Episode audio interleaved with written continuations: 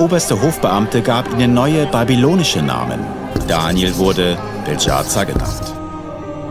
Wer die Schrift an der Wand lesen und mir sagen kann, was sie bedeutet, erhält eine hohe Auszeichnung. Warum sehe ich dann aber vier Männer ohne Fesseln im Feuer umhergehen? Sie sind unversehrt und der vierte sieht aus wie ein Sohn der Götter. Daniel, hat dein Gott dich vor den Löwen retten können? Mein Gott hat seinen Engel gesandt. Er hat den Rachen der Löwen verschlossen.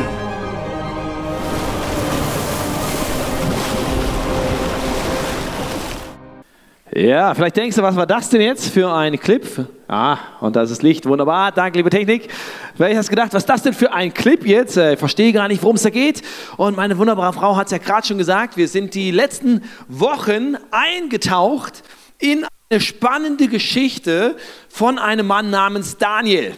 Und Daniel hat zwar schon vor vielen, vielen Jahren gelebt, aber durch sein Leben gibt es so viele Sachen, was wir für unser Leben heute hier lernen können, wo wir erleben, sehen können, was er mit Gott erlebt, was hat Gott in seinem Leben gemacht und was bedeutet das für uns heute. Und äh, da will ich dich reinnehmen und da wollen wir heute gemeinsam eintauchen. Und ähm, wir haben gemerkt, wenn man mit Gott unterwegs ist, wie das Daniel, dann äh, erzeugt das ab und zu Spannung. Brauche ich ein anderes Mikro?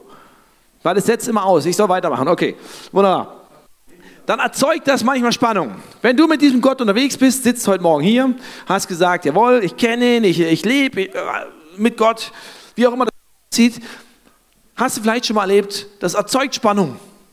Das ist nicht immer ganz easy. Wenn du das noch nie erlebt hast, muss ich dich ernsthaft fragen, müssen wir vielleicht ernsthaft mal reden. Aber vielleicht sitzt du auch heute Morgen hier und sagst, ja, ich glaube ja gar nicht an den Gott oder ich äh, schaue mir erstmal an, was ihr hier so macht, was es mit diesem Gott, mit dieser Kirche und so weiter auf sich hat, dann will ich dir sagen, die Entscheidung mit Gott leben und zu gehen und sein Leben danach nach ihm auszurichten, ist die beste, die du treffen kannst. Wirklich kann ich dich nur ermutigen, es gibt nichts Besseres. Wenn ich noch einen Satz hätte und dann tot umfalle, dann wäre es das, was ich dir mitgebe. Zu sagen, hey, leb mit Gott. Und ich, ich stehe immer noch, das ist gut, das beruhigt mich. Jawohl. Schau mal. Vielen Dank. Applaus für unsere Techniker. Siehst du? Ist immer gut, wenn man zwei Mikros hat.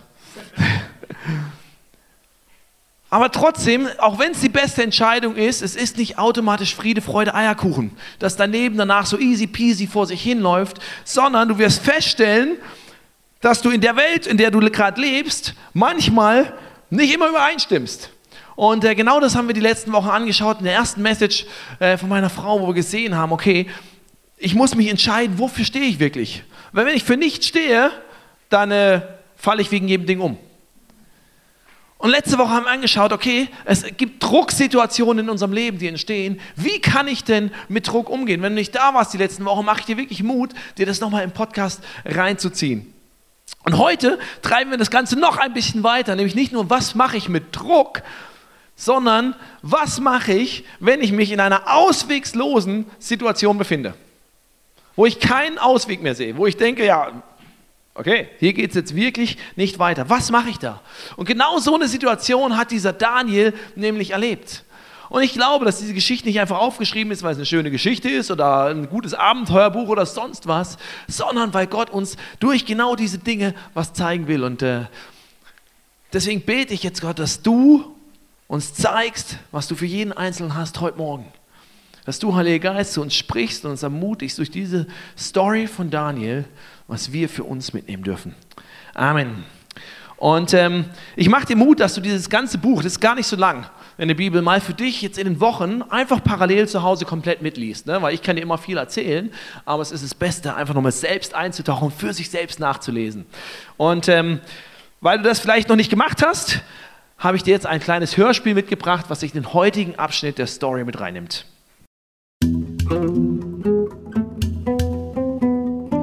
König Nebukadnezar ließ ein goldenes Standbild anfertigen und stellte es in der Provinz Babel auf. Dann schickte er Boten zu allen Beamten der Provinzen mit dem Befehl, dass alle an der Einweihungszeremonie des Standbildes teilnehmen sollten. Als sie alle vor der Statue standen, verkündete ein Herold mit kräftiger Stimme, Ihr Völker, hört den Befehl des Königs! Wenn ihr den Klang vom Horn hört, müsst ihr euch zu Boden werfen und das goldene Standbild anbeten. Wer sich aber nicht zu Boden wirft, wird sofort in einen glühenden Ofen geworfen.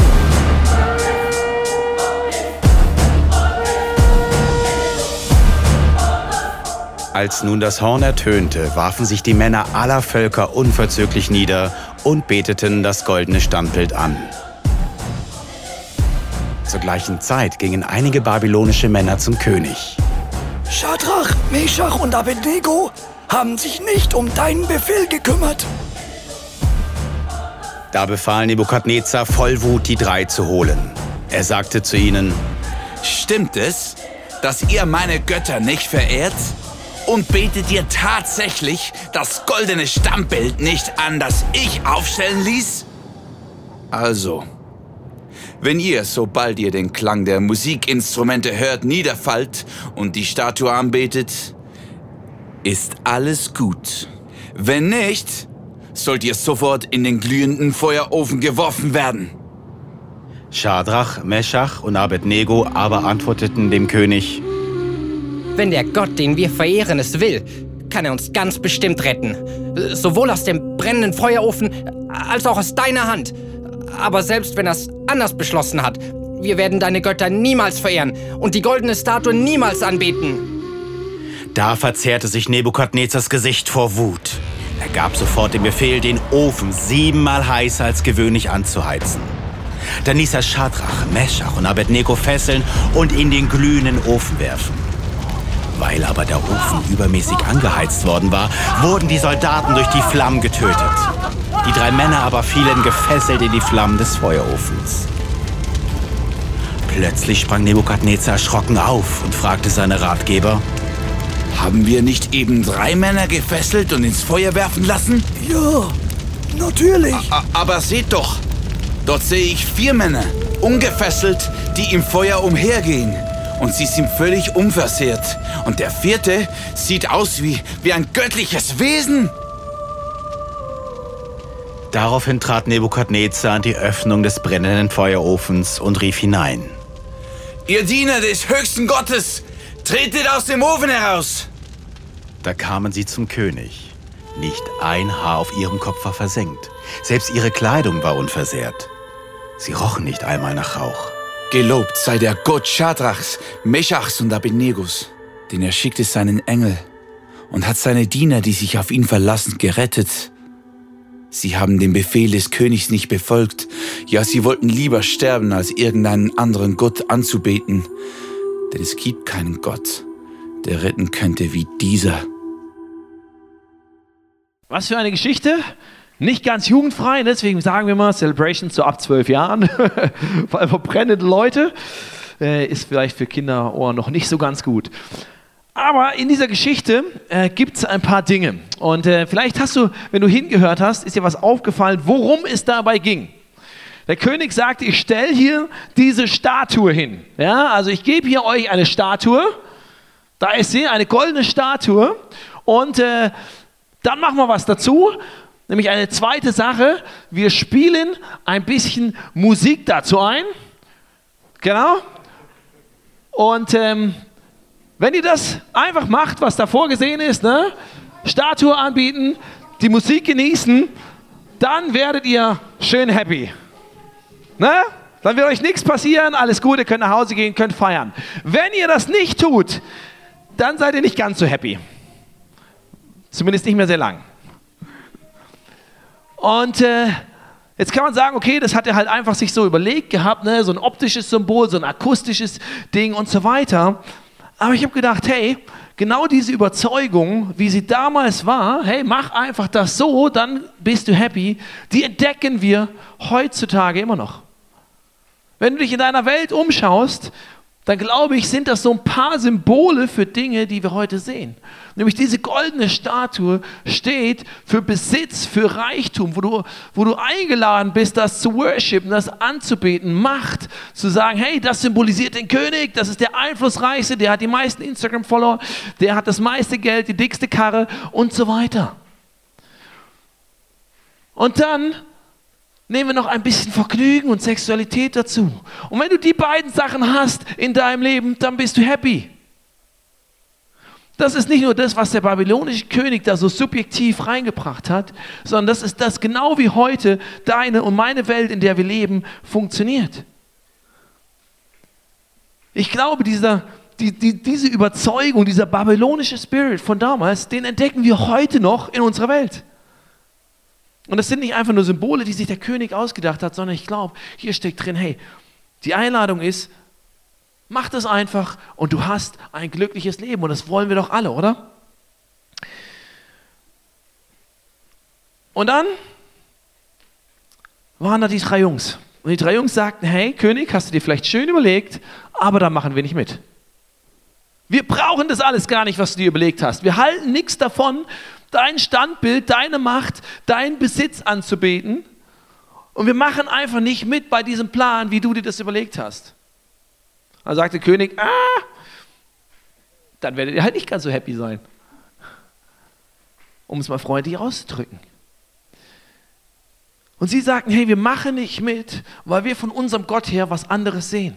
Weil wir glauben, dass was anderes besser ist, dass es einen anderen Weg gibt, wie wir wirklich happy werden.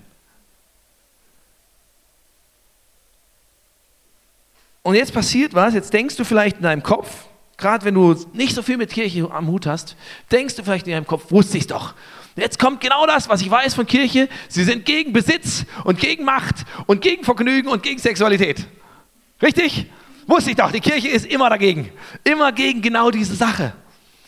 Aber das ist überhaupt nicht mein Punkt, sondern mein Punkt ist, dir was aufzuzeigen, dass dieses Prinzip in deinem und meinem Leben nicht funktionieren wird und falsch ist.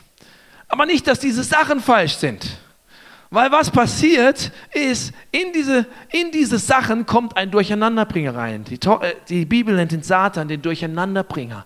Weil er, Dinge, weil er nicht irgendwas neu erfindet, sondern weil er Dinge nimmt, die Gott geschaffen hat, sie verdreht, sie pervertiert, sie auf den Kopf dreht und was anderes drauf macht, um dich vom Kurs abzubringen. Weil ich habe dir mal eine Stelle ganz vom Anfang der Bibel mitgebracht. Da, sprach, da steht folgendes: Gott segnete die Menschen und sprach, Vermehrt euch, bevölkert die Erde und nehmt sie in Besitz.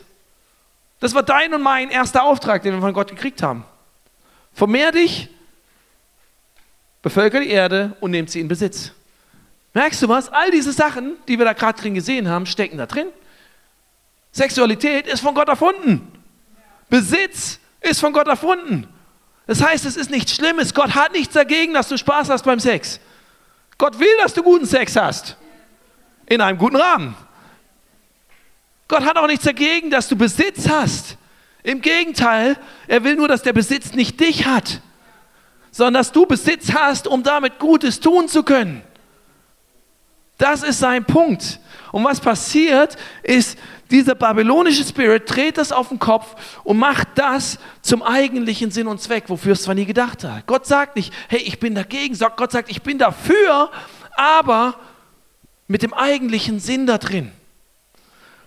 Und diese Welt sagt dir, ah, wir nehmen die Sachen, Gott ist eh dagegen und äh, wir, machen sie, wir machen sie zum eigentlichen Gott. Die Lüge vom Teufel ist, mir geht es nur um dich.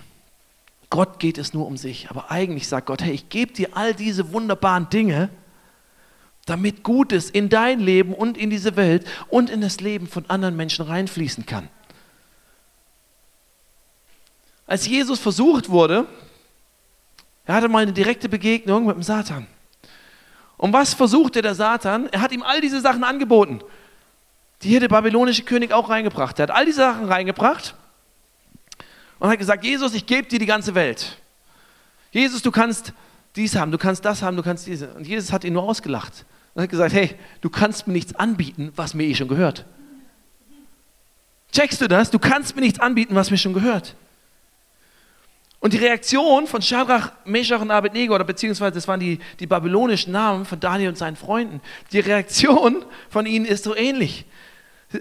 Als der König kommt und sagt, hey, passt auf, ihr habt wahrscheinlich dieses Prinzip nicht verstanden, ich gebe es euch nochmal. Statue, Musik, ihr werft euch nieder, ihr macht einfach mit und ihr seid happy. Und sie sagen, hey König, wir werden gar nicht erst versuchen, uns vor dir zu verteidigen, Das war ihre Antwort. Wir werden gar nicht erst versuchen, uns vor dir zu verteidigen. Mit anderen Worten, sie sagten, hey, was du uns anbietest, ist ein Witz. Weil das, was du uns hier versuchst zu offerieren, das hat Gott uns schon lange gegeben. Das hat er uns schon lange gegeben, aber im Gegensatz zu dir wollen wir es richtig einsetzen.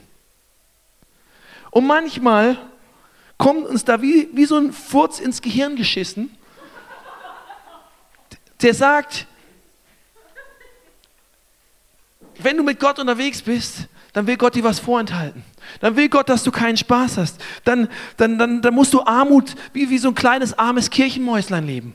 Dann musst du, dann, dann darfst du keinen Sex haben. Dann darfst du dies, dann darfst du das, dann darfst du jenes nicht. Aber das ist eine Pervertierung von dem, was Gott eigentlich will. Und das ist das Erste, was du heute Morgen checkst, dass dir das wichtig ist, dass du das kapierst. Gott hat nichts gegen gewisse Sachen. Gott ist für Dinge in deinem Leben. Gott ist für diese Dinge in deinem Leben. Aber er ist dafür, dass du sie in einem gesunden, dir segenbringenden Rahmen ausleben kannst. Und deswegen manchmal müssen wir, wie Daniel, erstmal aufstehen und checken, hey, Gott hat mir das geschenkt. Es geht nicht darum, dass mir hier irgendjemand was wegnehmen will, sondern ich darf aufstehen für das, was Gott mir gegeben hat. Und ich darf aufstehen dagegen, dass der Satan manchmal kommt und wie diese Dinge für sich beansprucht. Hingeht und das klaut, was Gott eigentlich uns gegeben hat, uns anvertraut hat. Hat gesagt, hey, dein Auftrag ist, vermehr dich, dein Auftrag ist, nehme in einer guten Weise in Besitz. Und der Teufel geht hin und will diese Themen wie von uns klauen und sagen, ja, ja, die, der Gott, der ist da ganz schlimm. Aber ich, ich gebe dir das alles. Und wir müssen wie aufstehen und sagen, hey, das ist mein Thema, weil Gott es mir anvertraut hat. Ich nehme, lass mir Themen, Dinge in meinem Leben nicht rauben, nur weil der Teufel sie negativ belegen will. Ich lasse mir Werte, Dinge, für die ich einstehe, nicht rauben, nur weil alle anderen glauben, wir sind dagegen. Und ähm, das ICF Zürich hat so einen coolen Clip gemacht, den wollte ich dir einfach vorspielen, weil der motiviert mich genau dazu, zu diesem Aufstehen und sagen, hey, dafür stehe ich ein. Das ist eine Lesson, die ich von diesem Daniel lerne mit seinen Freunden. Hey, ich stehe für gewisse Sachen wieder auf und stehe dafür ein, auch wenn es nicht jeder gut findet. Deswegen schau dir mit mir kurz diesen Motivationsclip an.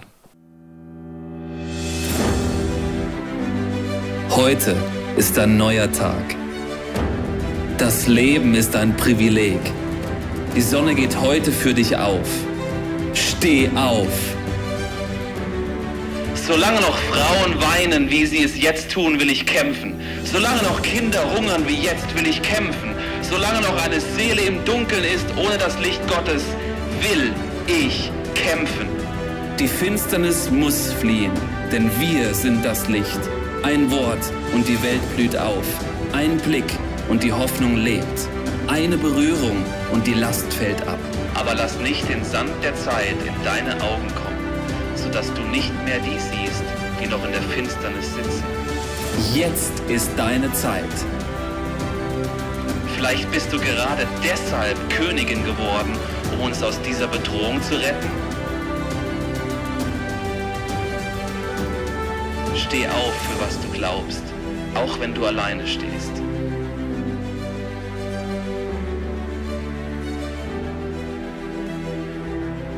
Man kann nicht auf das setzen, was noch aussteht, denn du weißt nicht, was der morgige Tag bringt. Deshalb lebe heute, verlier nicht eine Stunde, nutz diesen Augenblick, denn er gehört dir. Steh auf, für was du glaubst. So dieser Clip motiviert mich. Ich stehe auf. Und Daniel und seine Freunde haben genau das gemacht. Sie sind aufgestanden und haben gesagt, lieber König, wir lassen uns diese Themen nicht von dir rauben, sondern wir leben sie so, wie Gott sie vorhat. Egal, was die Konsequenzen sind. Und jetzt denkt man, jawohl, das sind die Heroes. Und äh, super, das war's dann. Und sie haben es geschafft. Aber das nächste, was passiert ist, sie sind dadurch auf so einen Feuerofen zugegangen. Und das Feuer, der König hat gesagt, okay, ihr geht mir mal richtig auf den Zeiger. Wir machen das Feuer jetzt siebenmal heißer an. Ja, und es knistert und es brennt Und ihr Jungs habt jetzt das Vergnügen, da reinzugehen, weil ihr aufgestanden seid für das, was ihr glaubt. Und wir lassen noch ein bisschen brennen. Aber manchmal ist es in deinem und meinem Leben ganz genauso, dass wenn wir sagen, wir stehen für was auf, dann kommt erstmal wie die nächste Stufe. Dann kommt, dann merkst du, hier ziehen die Rauchschwaden auf. Dann merkst du, plötzlich wird es hinter mir heißer. Plötzlich kriege ich Druck, plötzlich funktionieren Sachen nicht. Plötzlich ist vielleicht wie so eine ausweglose Situation da oder wie ein Traum, der abstirbt. Weißt du, bei mir vor ein paar Jahren, als ich im Studium war, hatte ich mal einen finanziellen Engpass. Und habe ich gedacht, ah super, da gibt es ein Stipendium und es sah gut aus, meine Noten waren gut und so weiter. Lass das Feuer ruhig noch ein bisschen brennen. Wir kommen gleich nochmal drauf zurück. Und ich habe gedacht, ah ja, da gibt es ein Stipendium und das ist super, da kriegst du dann monatlich oder jährlich so und so viel Geld dafür. Und äh, ich hatte eigentlich ganz gute Voraussetzungen, wurde dann auch eingeladen zu einem weiterführenden Gespräch und das Gespräch lief super. Und irgendwann kam das Gespräch an den Punkt, wo sie so fragten, ja, genau, wie stehen sie denn? Dann kamen so Themen wie Gender Mainstreaming, Abtreibung und solche Geschichten. Und ich sagte, wissen Sie, ich bin überzeugt, dass Gott für Leben ist. Wissen Sie, ich bin überzeugt, dass, dass nicht jeder sich einfach aussucht, was er ist und dass es 30 verschiedene Geschlechter gibt, sondern ich glaube, Gott hat uns als Mann und Frau geschaffen. Und es war so eine Situation, wo ich aufstehen musste und einfach sagen musste, hey, das glaube ich, dafür stehe ich. Und du hast gemerkt, in diesem Gespräch war das Gespräch, in diesem Moment war das Gespräch eigentlich vorbei. Ja, und es war, okay, kein, kein Stipendium, kein Zuschuss, kein, kein irgendwas. Was kam einfach, weil ich mich entschieden habe, in dem Moment klar Stellung zu beziehen. Und vielleicht ist es bei dir dieser Feuerofen nicht ein Feuerofen, wo du drin stehst direkt und jetzt direkt verbrennst, aber vielleicht fühlt es sich ein bisschen so an, weil du denkst, Mensch Gott, ich vertraue dir doch in meiner Suche nach einem Partner. Aber ich habe Angst, dass ich für immer allein bin. Oder ich habe Angst, dass dieser Traum, irgendwann mal Mama und Papa zu sein, dass der stirbt weil ich dir vertraue, weil ich dafür aufstehe. Oder Gott, weil ich diesen Job nicht mache oder weil ich nicht das mache, was mein Chef will, sondern zu meinen Werten stehe, bin ich plötzlich arbeitslos oder von Arbeitslosigkeit bedroht. Vielleicht habe ich Angst, dass ich ausgeschlossen bin aus einem Freundeskreis. Oder dass die Person, die ich, mit der ich gerne mehr Kontakt möchte, komplett an mir vorbeischaut weil sie denkt, ja, du bist ja irgendwie der abgefahrene Freak. Weil ich genau zu Dingen stehe. Dass ich irgendwann verlassen und alleine bin.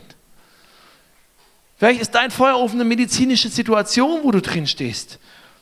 Wo dein Leben, deine Gesundheit bedroht ist. Und du sagst, Gott, ich vertraue dir und trotzdem stehe ich vor diesem Feuerofen.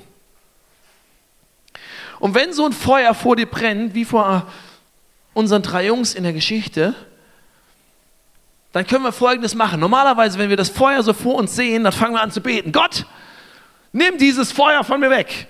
In anderen Worten, schütte so einen riesigen Löschkübel über diesem Feuer auf, dass es einfach ausgeht. Ne, schon mal gebetet in so Situationen? Gott, nimm das Feuer einfach weg. Mach das Feuer einfach aus. Ja? Steht ja, ist ja schon im, Zehn, äh, im, im nicht in zehn Geboten, jetzt, äh, hat ja schon Jesus vorgebetet, ja, und schütze uns vor dem Bösen im Vater unser. Ne? Dann gibt es Christen, das ist dir vielleicht auch schon mal begegnet, die stehen vor dem Feuer und sagen, oh, ich sehe doch gar kein Feuer, da ist gar kein Feuer, ich glaube an Gott, es gibt kein Feuer. Ich muss nur oft genug bekennen, es gibt kein Feuer. Dann gibt es kein Feuer. Problem ist, Feuer ist trotzdem da. Dann gibt es so Leute, die stehen vor dem Feuer und jammern, oh Gott, da ist Feuer und warum ist das, ist das so heiß? Ne? Und wir fangen an zu jammern und uns zu beklagen. Und je mehr wir zu dem Feuer kommen oder das Feuer zu uns kommt, ist die Gefahr, dass wir irgendwann sagen, Gott, ich glaube, ich stehe nicht mehr auf, sondern ich drehe mich um und renne so schnell ich kann vor dem Feuer davon. Das heißt, ich stehe nicht mehr zu meinen Werten. Und was unsere drei Jungs hier gemacht haben, sie haben gesagt, okay Gott, ich stehe gerade und ich gehe, wenn es sein muss, mit dir bis in dieses Feuer rein. Und da knistert und da ist es nicht so angenehm und das fühlt sich nicht so gut an und hinter mir fängt wahrscheinlich gleich alles an und ich fange an zu brennen. Aber lieber brenne ich und stehe gerade und zu dem, was ich glaube, als dass ich davor davon renne. Vielleicht haben Sie sich in dieser Situation an einen Bibelvers erinnert. Steht in, äh, den kannten Sie nämlich schon, das steht im ersten Teil der Bibel in Jesaja 43. Steht drin, wenn du ins Feuer gerätst, bleibst du unversehrt. Keine Flamme wird dich verbrennen, denn ich, der Herr, bin dein Gott, der Heilige Israels. Ich bin dein Retter. Und ich bin sicher, wenn Sie den schon mal gehört hatten, fiel er denen in diesem Moment ein. Und du hast ja schon das Ende der Geschichte mitgekriegt traf eins zu eins zu in ihrer Story. Ne? Sie blieben unversehrt. Keine Flamme hat sie verbrannt. Nicht mal Brandgeruch an ihnen. Und du kannst sagen, Halleluja Gott, hat funktioniert. Aber jetzt stelle ich dir eine herausfordernde Frage. Der Vers galt genauso für Christen im Mittelalter, die auf dem Scheiterhofen verbrannt sind. Der Vers gilt genauso für Christen in anderen Ländern in dieser Welt, die gerade jetzt vielleicht dafür gefoltert und getötet werden, weil sie dafür aufstehen. Ja, was jetzt, Gott? Versagst du da? Oder glauben die vielleicht nicht genug? Ist ja auch so eine schräge Theologie manchmal. Da haben sie einfach nicht genug geglaubt. Die Daniel und seine Jungs, die, die haben genug geglaubt. Aber wenn, wenn bei dir Feuer und bei dir verbrennt was, dann hast du nicht genug geglaubt. Warum ist es da manchmal so? Ich möchte mir dir drei Möglichkeiten, dir drei Möglichkeiten zeigen, wie Gott in so einer Feuersituation, in so einer ausweglosen Feuerofensituation handelt. Und die ist auswegslos, wenn du sagst, ich stehe für meinen Glauben. Option 1 ist, haben wir gerade schon gesehen, Gott rettet dich vor dem Feuer. Das heißt, dein Glaube wird in diesem Moment bestätigt. Gott rettet dich vor dem Feuer. Das Feuer geht aus oder du stehst im Feuer und nichts passiert. Dein Glaube wird bestätigt. Gott rettet dich im Feuer. Falsch rum. Das war die Situation, die wir gerade hatten. Gott rettet dich im Feuer, weil sie waren schon im Feuer. Das heißt, ihr Glaube wurde dadurch gestärkt. Gott hätte auch vorher sagen können, König kommt auf eine andere Idee, dass wir gerettet vor dem Feuer. Wir machen doch nicht den Feuerofen. Ihr kommt so davon, dass wir gerettet vor dem Feuer. Sie wurden gerettet im Feuer. Ihr Glaube wurde gestärkt. Und die dritte Option, die es auch gibt, und das ist einfach eine Realität, manchmal rettet dich Gott mit dem Feuer. Das heißt, dein Glaube wird vollendet. Und das ist das, wo man vielleicht nicht so gerne drüber redet. Gott rettet dich mit dem Feuer, dein Glaube wird verändert. Und der Punkt ist, du weißt nie, welche Option Gott davon wählt. Du darfst für alle beten, aber du weißt nie, welche Option Gott davon wählt. Und deswegen finde ich die Reaktion hier von Daniel und seinen Freunden so genial. Weil weißt du, was sie sagten zum König, nachdem sie gesagt haben, König, das, was du uns anbietest, das ist eigentlich ein Witz. Das braucht man gar nicht weiterreden.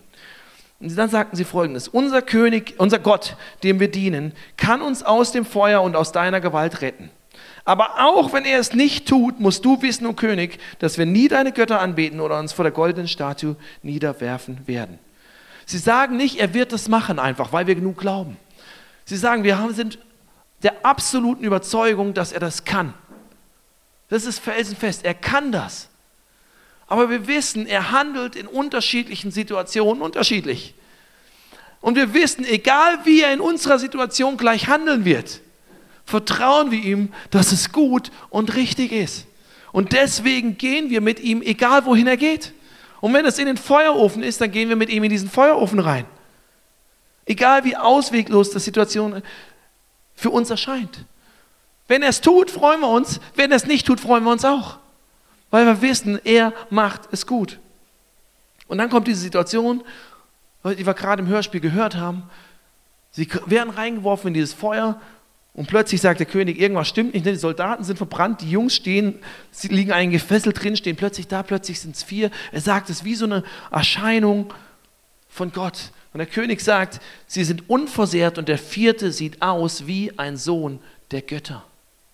Plötzlich erkennt der König etwas. Nämlich weil sie aufgestanden sind und gesagt haben, Gott, wir vertrauen dir, wo immer auch du uns hinführst. Weil sie aufgestanden sind, hat selbst der König erfahren, wenn ich für Gott ins Feuer gehe, durchs Feuer gehe, vielleicht mit dem Feuer gehe, bin ich nie allein. Bin ich nie allein. Wenn du in ein Feuer kommst, weil du für deinen Glauben aufstehst, dann bist du nicht allein. In deiner Arbeitslosigkeit, in deiner gesundheitlichen Situation, in deiner vielleicht allein, in deinem Alleinsein, du bist nicht allein. Gott geht mit dir. Und manchmal kommt dann wieder der, von dem wir am Anfang geredet haben, dieser Satan, er versucht dir wieder Fragen zu stellen. Versucht dir Fragen zu stellen, warum lässt denn Gott sowas zu? Liebt er dich denn da wirklich, wenn er dir so ein Feuer anvertraut? Wo ist denn dein Gott jetzt? Du merkst doch, dass es knistert. Und dann denke ich, ja, du hast ja eine gute Idee gehabt, Satan. Wo ist denn dein Gott? Das ist genau die Frage. Wo ist dein Gott? Wo ist dein Gott? Die musst du dir stellen. Und das ist das, was ich dir zum Abschluss mitgeben will, während die Band nach vorne kommt. Wenn du, weil du dich entscheidest, für deinen Glauben, für deine Überzeugung, für deine Werte aufzustehen, und dann kommt dieses Feuer, stell dir genau diese Frage. Sag Gott, wo bist du? Und dann geh mit ihm, wohin auch immer er geht. Weil ich glaube, das ist genau das, was Daniel und seine Freunde gemacht haben. Der Teufel versucht es wieder zu verdrehen. Er versucht sie wieder sarkastisch darzustellen. Ja, wo ist denn dein Gott? Hat er dich verlassen? Nein, hat er nicht. Aber die Frage, wo ist er, ist eine gute, weil genau da, wo er ist, da will ich sein. Und Daniel und seine Freunde haben gewusst, okay, Gottes Weg führt jetzt wahrscheinlich in dieses Feuer rein und dann will ich da genau sein. Jesus hat in Johannes 5 Folgendes gesagt, ich sage euch die Wahrheit. Von sich aus kann der Sohn, also er selbst sagt es über sich, von sich aus kann ich gar nichts tun, sondern ich tue nur das, was ich den Vater tun sehe. Was immer der Vater tut, das tut auch der Sohn. Denn mir geht es nicht darum, meinen eigenen Willen zu tun, sondern ich erfülle den Willen Gottes, der mich gesandt hat. Und ein klein bisschen später im selben Buch sagt er dann zu uns, wenn ihr in mir bleibt, wenn ihr in mir bleibt, nicht ich laufe davon vor euch, ich bin eh da, aber ihr müsst zusehen, dass ihr auch in mir bleibt. Wenn ihr in mir bleibt und meine Worte in euch bleiben, könnt ihr bitten, um was ihr wollt, eure Bitte wird erfüllt werden. Ich will nicht zu sehr auf den letzten Teil eingehen, weil ich glaube, wenn du das erste machst, dann wirst du eh nur Sachen bitten, die im Willen Gottes sind. Aber der Punkt ist, wenn du schaust, wo ist Gott, wie Jesus gesagt hat, ich muss gucken, wo ist der Vater und was tut er. Und dann mache ich genau das. Ich mache nichts anderes. Manchmal ist der Weg easy. Manchmal ist der Weg schön und führt durch schöne Gegenden. Und manchmal führt der Weg genau geradewegs auf so einen Feuerofen zu. Und ich mache dir Mut, dass du sagst, oh, Feuerofen, dann dreh ich doch lieber um. Dass du sagst, alles klar, Gott, du bist da, dann gehe ich da auch hin. Und egal, was dann kommt, egal wie auswegslos die Situation ist, egal wie heiß das Feuer vielleicht dann hinter mir brennt, ich bin lieber mit dir in einem Feuerofen, als ohne dich vor dem Feuerofen.